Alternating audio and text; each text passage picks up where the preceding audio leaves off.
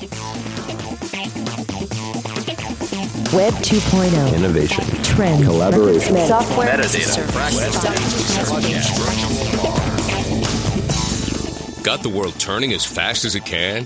Hear how technology can help, legally speaking, with two of the top legal technology experts, authors, and lawyers, Dennis Kennedy and Tom Mighell. Welcome to the Kennedy Mighell Report here on the Legal Talk Network.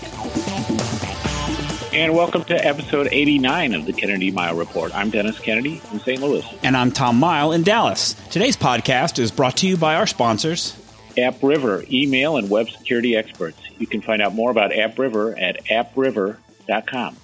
PC Law from LexisNexis, a leading provider of information and business solutions. Get your free 30-day trial at pclaw.com slash radio. And Clio, online practice management for attorneys at goclio.com. In our last podcast, we talked about the web service IFTTT, that's I-F-T-T-T, as an example of a way to get the web to do your work for you. In this episode, we take a little summer vacation from serious tech topics and look at a lighter, fun topic. What's on our agenda for this episode, Tom? In this edition of the Kennedy Mighell Report, we're talking about television and how technology makes it even easier for us to watch our favorite show no matter where we happen to be. In our second segment, we're continuing our experiment with a new segment called Puzzled. And as usual, we'll finish up with our parting shots that one tip, website, or observation that you can start using the second this podcast is over. But let's get started with our first topic, and that's technology enhanced television. One of the best things I think, Dennis, about the Olympics this year was NBC's live app. I don't know if you used it. I used it constantly. It allowed you to watch any Olympic event live. It was great being able to just fire up the app. Uh, granted, it was six hours earlier, so sometimes that was six in the morning. Uh, seeing a schedule of what sports were currently competing and, and watching something that I never would have seen on regular television. I, I gained a new appreciation for archery archery, for taekwondo, maybe not for taekwondo, but you, you name it, they had it on there. I, to be honest, though, I think it was difficult doing it during the work days, which makes me wonder how much lost productivity this app caused uh, for American employers during the Olympics. So I guess that raises my question for this episode, Dennis. Do you think that lawyers really have time to watch TV? Well, you know, when you talk to lawyers, you, would think that they, they never do from the way they talk, uh, at least initially and they're telling you, like Tom, you know, I, I can't even count the number of lawyers who said to me, "I don't see how you have time for social media, for blogging, for for anything else. Um, you know, I gotta I gotta concentrate on billable hours. I focus on my work 20 hours a day, and then you start talking to them, and they are experts on every single TV show that you can imagine. And it's so, true. you know, so I sometimes think that people. Uh, you know, kind of like to understate how much TV they really watch. And and I always told people that I don't really feel that I, you know, do the my hobby activities, if you want to count them as that, as it would cut into billable hours when I was at a firm because I just took it out of the time I would otherwise spend on TV watching. And so, uh, you know, I never saw it as a big deal. So I, I think that uh, that lawyers actually do watch TV despite some of the things they say because if you talk to them, it's, it's definitely the case. So I think we can stipulate, Tom, that, that we all watch TV, and it's you know with the rumors of an, of a big deal, game changing Apple TV out there these days. I thought it was uh, a good idea to look at television and and the notion of uh, the second screen and the way that we use tablets and and uh, and smartphones while we watch TV.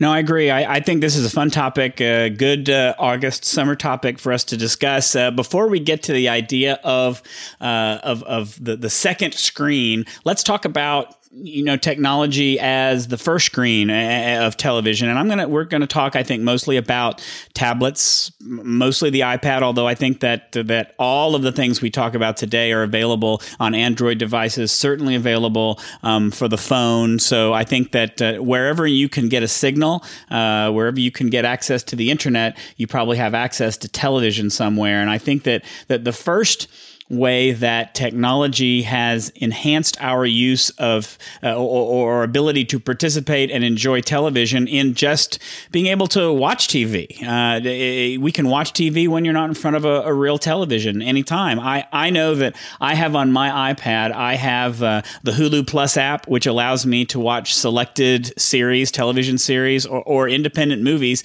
anytime I want to. It does have a, a an $8 a month subscription, but being able to access those shows at any time, I think, is really good. Uh, most all the major networks have their own apps, so you can watch their shows online free of charge anytime you want to. I think that if you're an HBO subscriber, the HBO Go app is amazing, at giving access to every TV show that's ever existed in the in the history of HBO. I think it's fantastic. With CNN, you get free live news, uh, the video feed from either CNN or CNN International or or headline news. Um, I, I know that with both DirecTV and Comcast, they're offering the ability to watch live cable, live TV through your tablet or your phone device. And then let's, we know, we, we, we heard talk about the Slingbox. The Slingbox is the device that allows you to watch TV uh, your own TV while you happen to be on the road. So if there's a, a, baseball game that may be blacked out where you are, you can watch it from uh, from from a hotel room by dialing into your own television. So uh, there are, I think, a number of great ways to consume television just by watching the show itself on the iPad. But I think we want to spend more time today talking about how technology may enhance our use of uh, of watching television. Dennis, want to get started with that? Yeah, and it's worth mentioning this whole cable cutter uh, movement too, of people who take advantage of all the things you can you can stream from, you know, the things you mentioned, Netflix, all that, and say I'm I'm not right. going to have cable, I'm not going to have satellite because I can get all these things. You might use a device like the the, the existing Apple TV.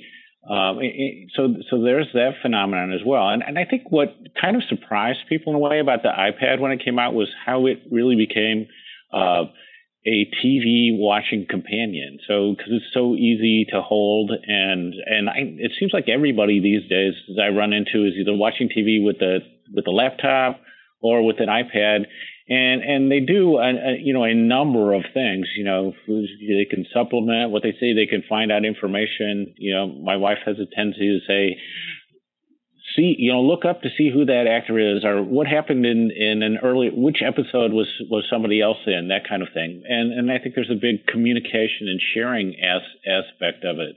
Um, so I, I, think the, the notion of enhancement though is is a really good thing because the the, the tablet uh, I, I, think sometimes uh, the the TV uh, content people lacking a better word for them have this idea that oh here's another channel to to grab us and kind of have us do things and that they don't really recognize that as people we're we've already started to do things. So I started watching a a new show last night called Copper, and mm-hmm. there was a commercial yep. saying that you can.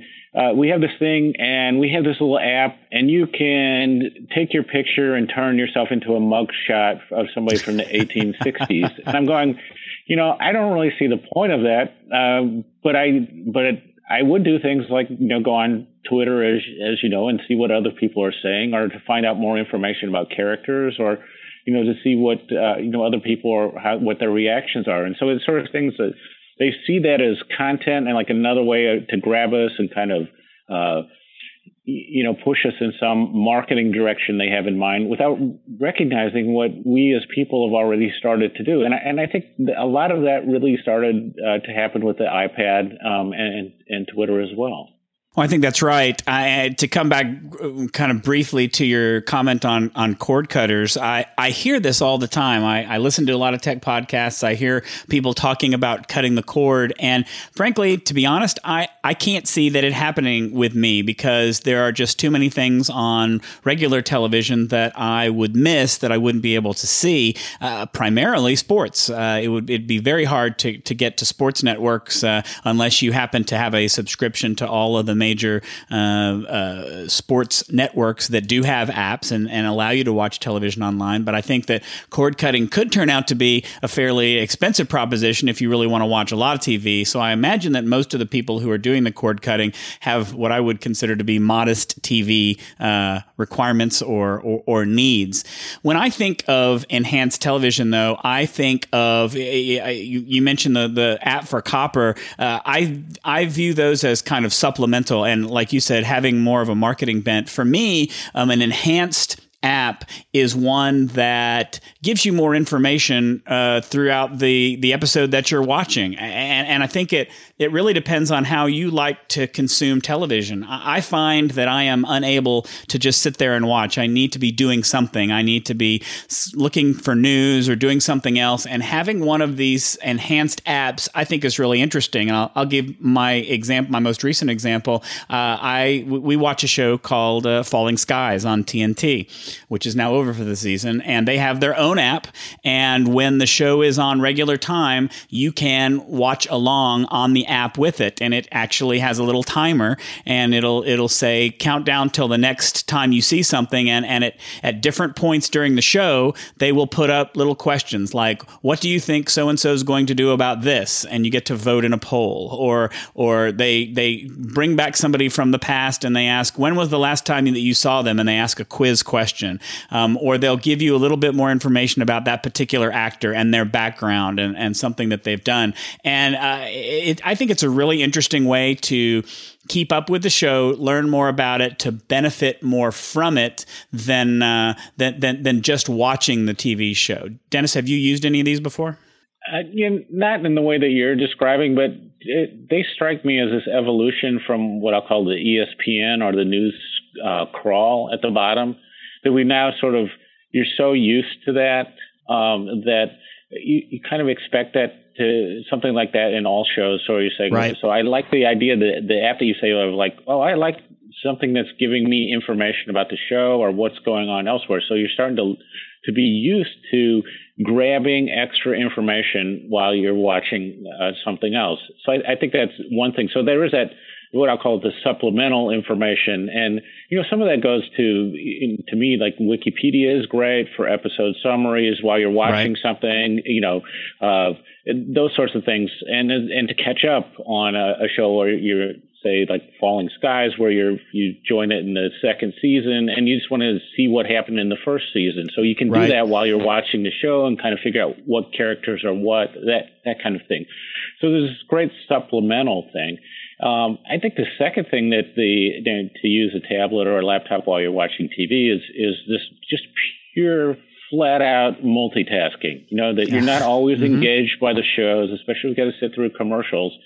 And the fact is that you can use this device um, to do, you know, to answer email, uh, you know, edit documents, read things, do do all sorts of stuff, um, and so you so you can um, believe that you are, and, per, and perhaps you really are, uh, being fairly productive and getting things done while you're sitting watching TV, especially when nothing's going on or there's commercials. You know, so the example to me would be live sports. You know, there's a lot of downtime, and you can just knock a lot of, of work and other activities that you'd be doing on a computer done as you kind of sit through commercials and and you know half times and those kinds of things. Although in fairness, um, that if you're watching live sports these days, the, the you know you do have the, the opportunity to use that second uh, second screen of a laptop or tablet to to keep track of all the other games going on. No, and I, and I do that too. I like having my sports apps open to be able to not only watch other games, but also to to to use the uh, to use the sports app to get again more stuff, more information. I, am watching the game, but I don't have a good idea of how many first downs we have, or uh, or who's leading in rushing yards, or or you know what what our defense statistics happen to be. And I think that's that's another absolutely beneficial use of of of following along with certain apps on your tablet. Uh, one other area that I think is very important and is gaining a lot of momentum is more of the social television apps and the apps that help you connect with other people who happen to be watching the same thing that you're watching. And and this is, um, I think, handled in in two different ways. I think it's handled in both asynchronous uh, and synchronous. So, uh, you know, uh, not while the show is going on, but then also dur- at the same time that the show is going on. I am. Um, I, I recently started using a, an app called IntoNow, and it, it's I think a really interesting app because you turn it on and you press a button, and it will listen to your TV for just a few seconds, and it will be able to identify not only what show you're watching, but what episode you happen to be watching too. And it pulls up a page for you that you can do a whole bunch of different things with. You can uh, check in, you can view what people are saying on Twitter about that particular show, you can um, have chat with other people who happen to be watching the show at the same time and talk to them. I, I I, I, think it's intriguing. I haven't done this yet. I think it's intriguing to be able to talk to people. I'd rather talk to people that I know, uh, and and uh, just like you're sitting there in a room with them, watching a movie, watching a football game, having a conversation about what you're you're seeing on the screen. Um, I think that's I think that's really interesting. Although I don't get to do it very often. Another app that that allows you to check in and, and share this type of information is Get Glue. Uh, it's also it also provides a lot of the same features that IntoNow uh, offers, but even even services like Twitter. If you watch TV shows, you'll notice at the bottom of the screen, you'll notice uh, um, hashtags that are displayed for different shows. Um, there are some shows, and I'll, as I continue to talk, I, I reveal that my taste in television may not be quite as highbrow as Dennis's, but I, I love Big Brother. Big Brother is a guilty pleasure during the summertime. And what's interesting about Big Brother is that during a show, whenever a new a new event happens or something new develops, there will be a new hashtag that appears about that particular topic. So it's encouraging you to not just use a Big Brother hashtag, but to actually use a hashtag around that particular item that happens. So uh, if you go out and look, search for these, people are engaging. They're they're they're talking to each other, and and I've found that in the Olympic app. It's in the Falling Skies app. It's in every app that I've found. Um, they're finding ways for people to connect and communicate with each other. Dennis do you think that uh, that you and I would want to do that during maybe a Top Chef episode or something like that? Yeah, I think we have done that, Tom. I think we've watched a number of shows together where we're watching the show and then instant instant messaging. Um, and you know, the Twitter phenomenon to me is, is one of the most interesting things uh, that I've seen in connection with TV because if you're watching a show and we just use Top Chef because we were talking about it, you can you can see what people are saying. You know, people are making comments on what's happening. Uh, people are saying who they think is going to win, uh, who's going to lose. Maybe they have some insight, you know, of, of something they know about uh, one of the contestants. Those sorts of things. And so you can kind of follow the Twitter search results, and and and if you do that, you understand the whole hashtag concept. Where if you put that little pound sign out in front of a word like Top Chef, all one word, and then during the show, everybody who's sort of you know intends that people read their tweets about Top Chef, you can see them all, and they and you they keep popping up, and you can you can see what's happening in real time. I also think that's a, a, really cool thing in, in sports, especially if you're, you know, a serious fan of of of, of certain teams, because you can see all the comments that people are saying. You know, especially during the game. I love uh, you can do like if there's a challenge in a football game, you can basically do a hashtag challenge or just challenge, and you can see what everybody else thinks. Um, you can.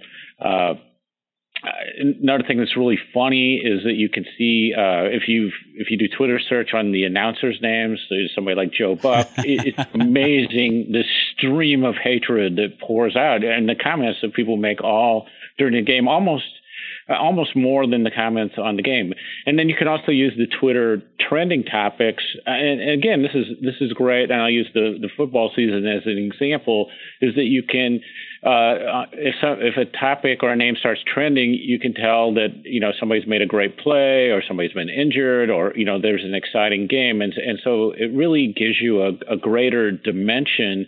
Uh, to your experience of, of the game, as I said, because you might be sitting through commercials otherwise, uh, with the idea of seeing, oh, here's what everybody else is thinking at the same time, and so sometimes it's it's it makes you feel good because you're like, oh, you know, I'm not the only one who thinks the refs are terrible in this game, or you know, something like that. But but it's but that's a really interesting way of doing things, and I think if you do that. Uh, in connection with TV shows and sports, you'll really get this sense of hashtags and that community aspect because a lot of times you can identify people who are really into the same things you are, and then that will point you to other things on the internet, or you know, as you mentioned, Tom, or even apps that are available where you can connect with other people in that community. So, I mean, obviously, Tom, we're really excited about this, and, and maybe we're just a couple of TV nuts, but uh, what do you think? Enhanced TV watching, is that a good thing?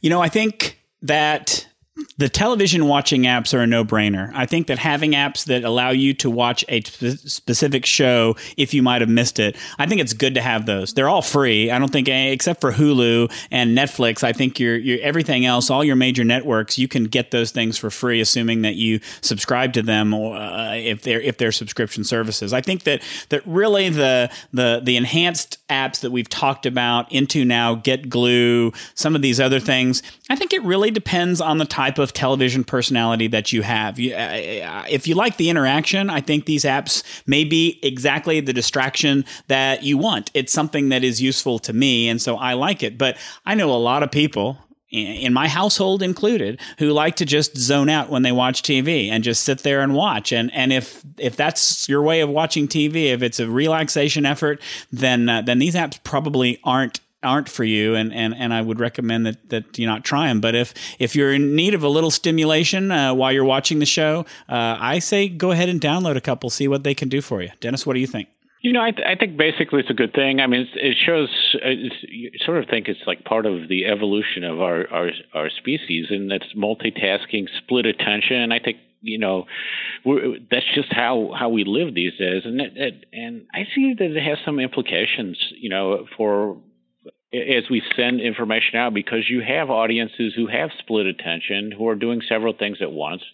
And there are implications i think for how people watch how you keep an audience. And maybe these are going to start to, to carry over into the other things we do on the web. Um, and it's just something to think about. And and the, uh, although there are these rumors about this apple tv and and of course it gets blown up into something amazing before it even comes out if there even is one but you start to say well the the television itself seems like the sleepiest area of technology, you know, like your TV set. So what happens when you start to say, oh, there's stuff going down the side of it that I control, not that networks control, and I can do all these things in in one place.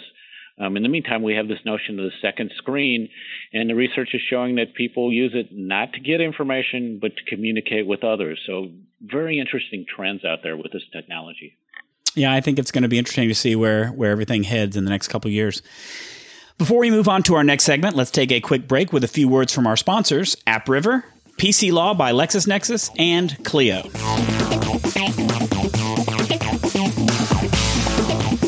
Hi, my name is Kate Kenny from Legal Talk Network, and I'm joined by Jack Newton, president of Clio.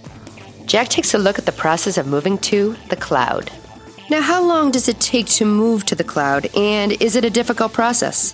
No, I, with most cloud computing providers, moving uh, your data into the cloud is something that takes just minutes, not hours or days to do. You can get signed up and running with most services in just a few minutes. And uh, even if you have an existing, a legacy set of data that you want to migrate to a, a web based practice management system like Clio, there's migration tools and migration services that we're able to offer to ease that process.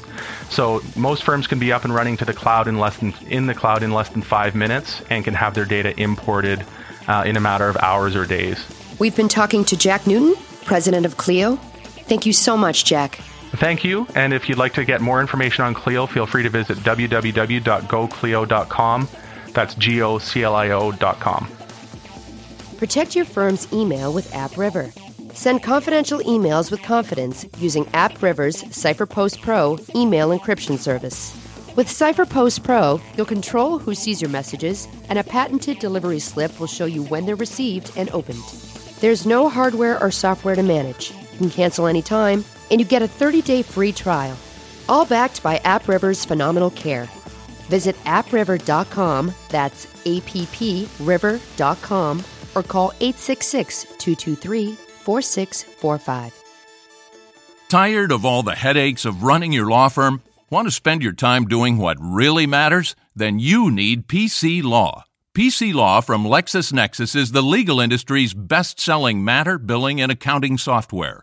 It has never been easier to manage your law firm and serve your clients. Get back to doing what matters to you. For a free trial, go to pclaw.com slash radio. That's pclaw.com slash radio or call us at 800 685 2161 today. If you like listening to the Kennedy Mighell Report, you might also like the podcast, Law Technology Now, on LegalTalkNetwork.com. You can advertise with us at Legal Talk Network and have your own commercial play in this podcast. Just give us a call anytime at 781 551 9960 or shoot us an email at admin at LegalTalkNetwork.com. We're glad you're listening to Legal Talk Network. Check us out on Facebook, Twitter, and LinkedIn too.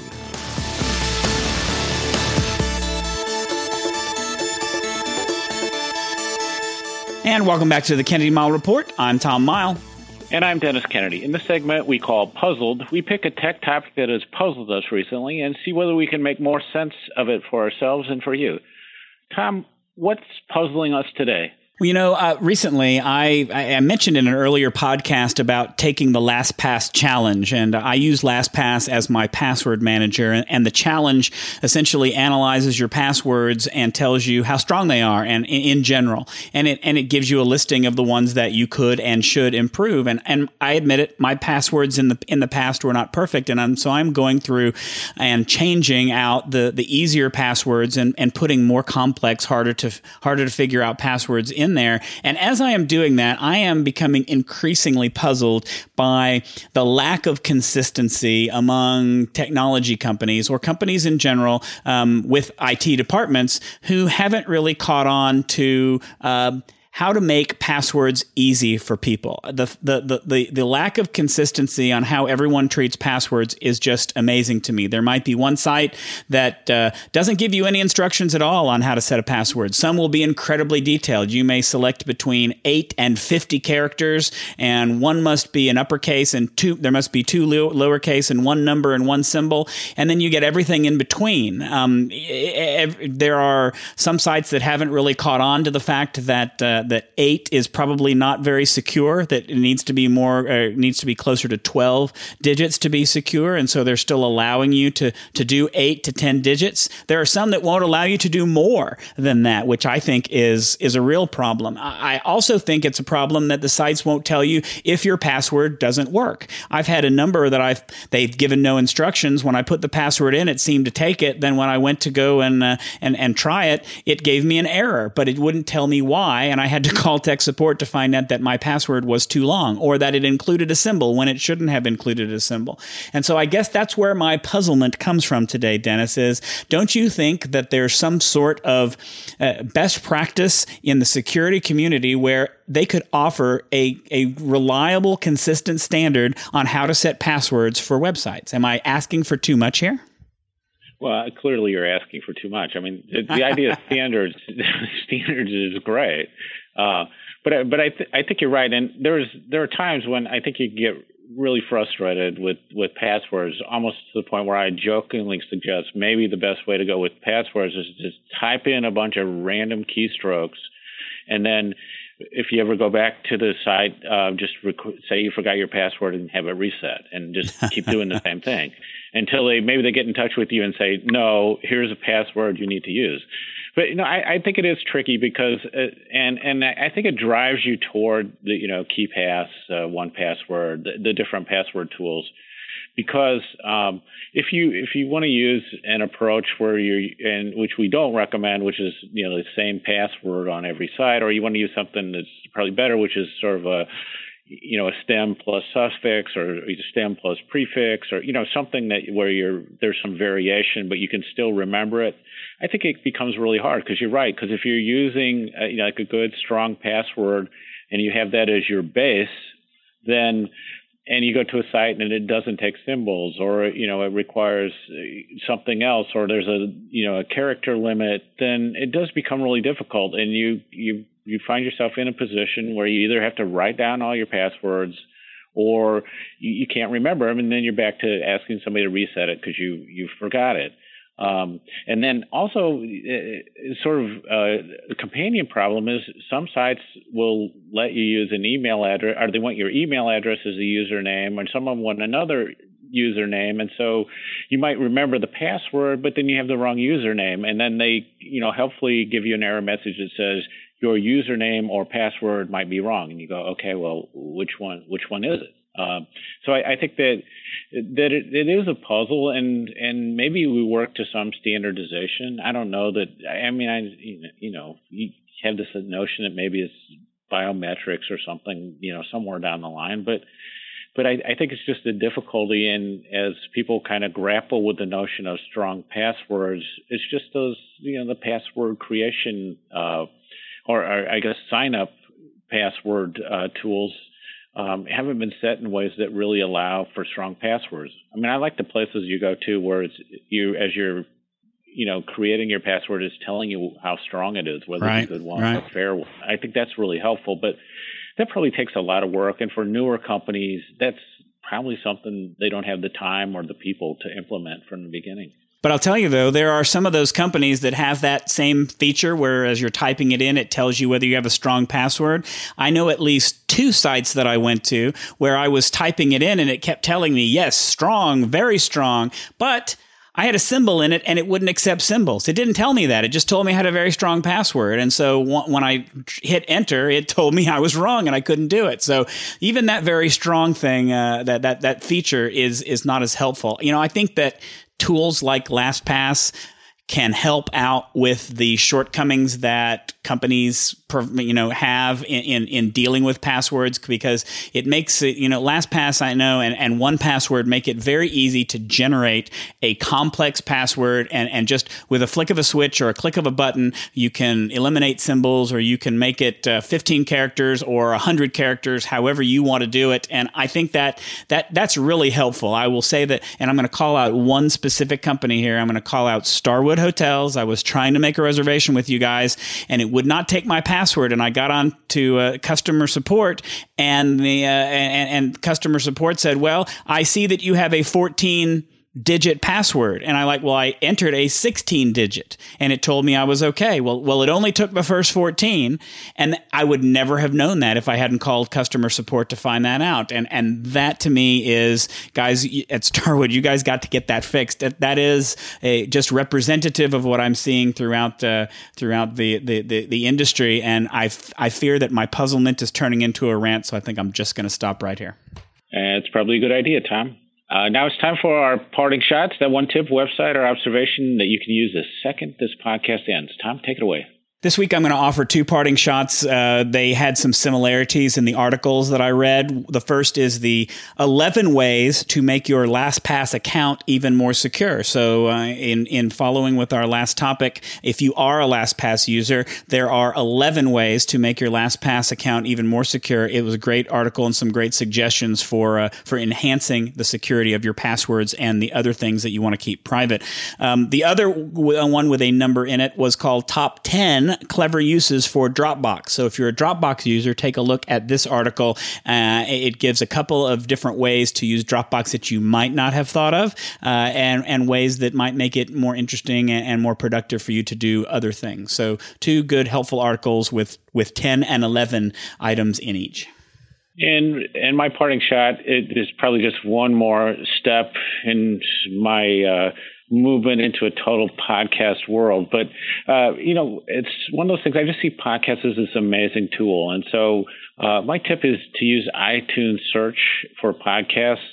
Uh, to supplement uh, things you're doing, uh, and I call it like a reading enhancement tool. So I was I was reading a book uh, recently, and I realized that I could, in the iTunes podcast search, go find podcasts with the author uh, maybe talks they've done about the book where they kind of set out the main themes and explain things in a way. And it was a great supplement to the book, especially. And this book was kind of difficult for me to to understand. It was on a topic I wasn't familiar with, and was great. And and so what I find is if I'm potentially interested in authors or topics, I just do a search in the iTunes. Uh, in iTunes for that, look at the podcast, and then uh, use that as as my entry point. And it's amazing because you can find these introductory lectures, uh, public talks that people have done um, you know, reviewers, uh, you know, critics talking about this same book you're reading, whatever. And it's just really a great way, especially if you listen to podcasts on your commute. Well, I have to say, Dennis, that that parting shot about enhanced reading provides a nice bookend to your er, to our earlier topic of enhanced television. So that wraps it up for this edition of the Kennedy Mighell Report. Thanks for joining us on the podcast. Information on how to get in touch with us, as well as links to all the topics we discussed today, is available on our show notes blog at tkmreport.com. If you like what you hear, please subscribe to our podcast at the Legal Talk Network site or in iTunes. And if you have questions or suggestions for upcoming episode topics, please contact us at tkmreport at gmail.com or follow us on Twitter at tkmreport. So until the next podcast, I'm Tom Mighell. And I'm Dennis Kennedy, and you've been listening to the Kennedy Mighell Report on the Legal Talk Network, the premier online legal media network. Enhance your podcast listening experience by subscribing to this podcast on iTunes. The views expressed by the participants of this program are their own and do not represent the views of, nor are they endorsed by, Legal Talk Network, its officers, directors, employees, agents, representatives, shareholders, and subsidiaries. None of the content should be considered legal advice. As always, consult a lawyer.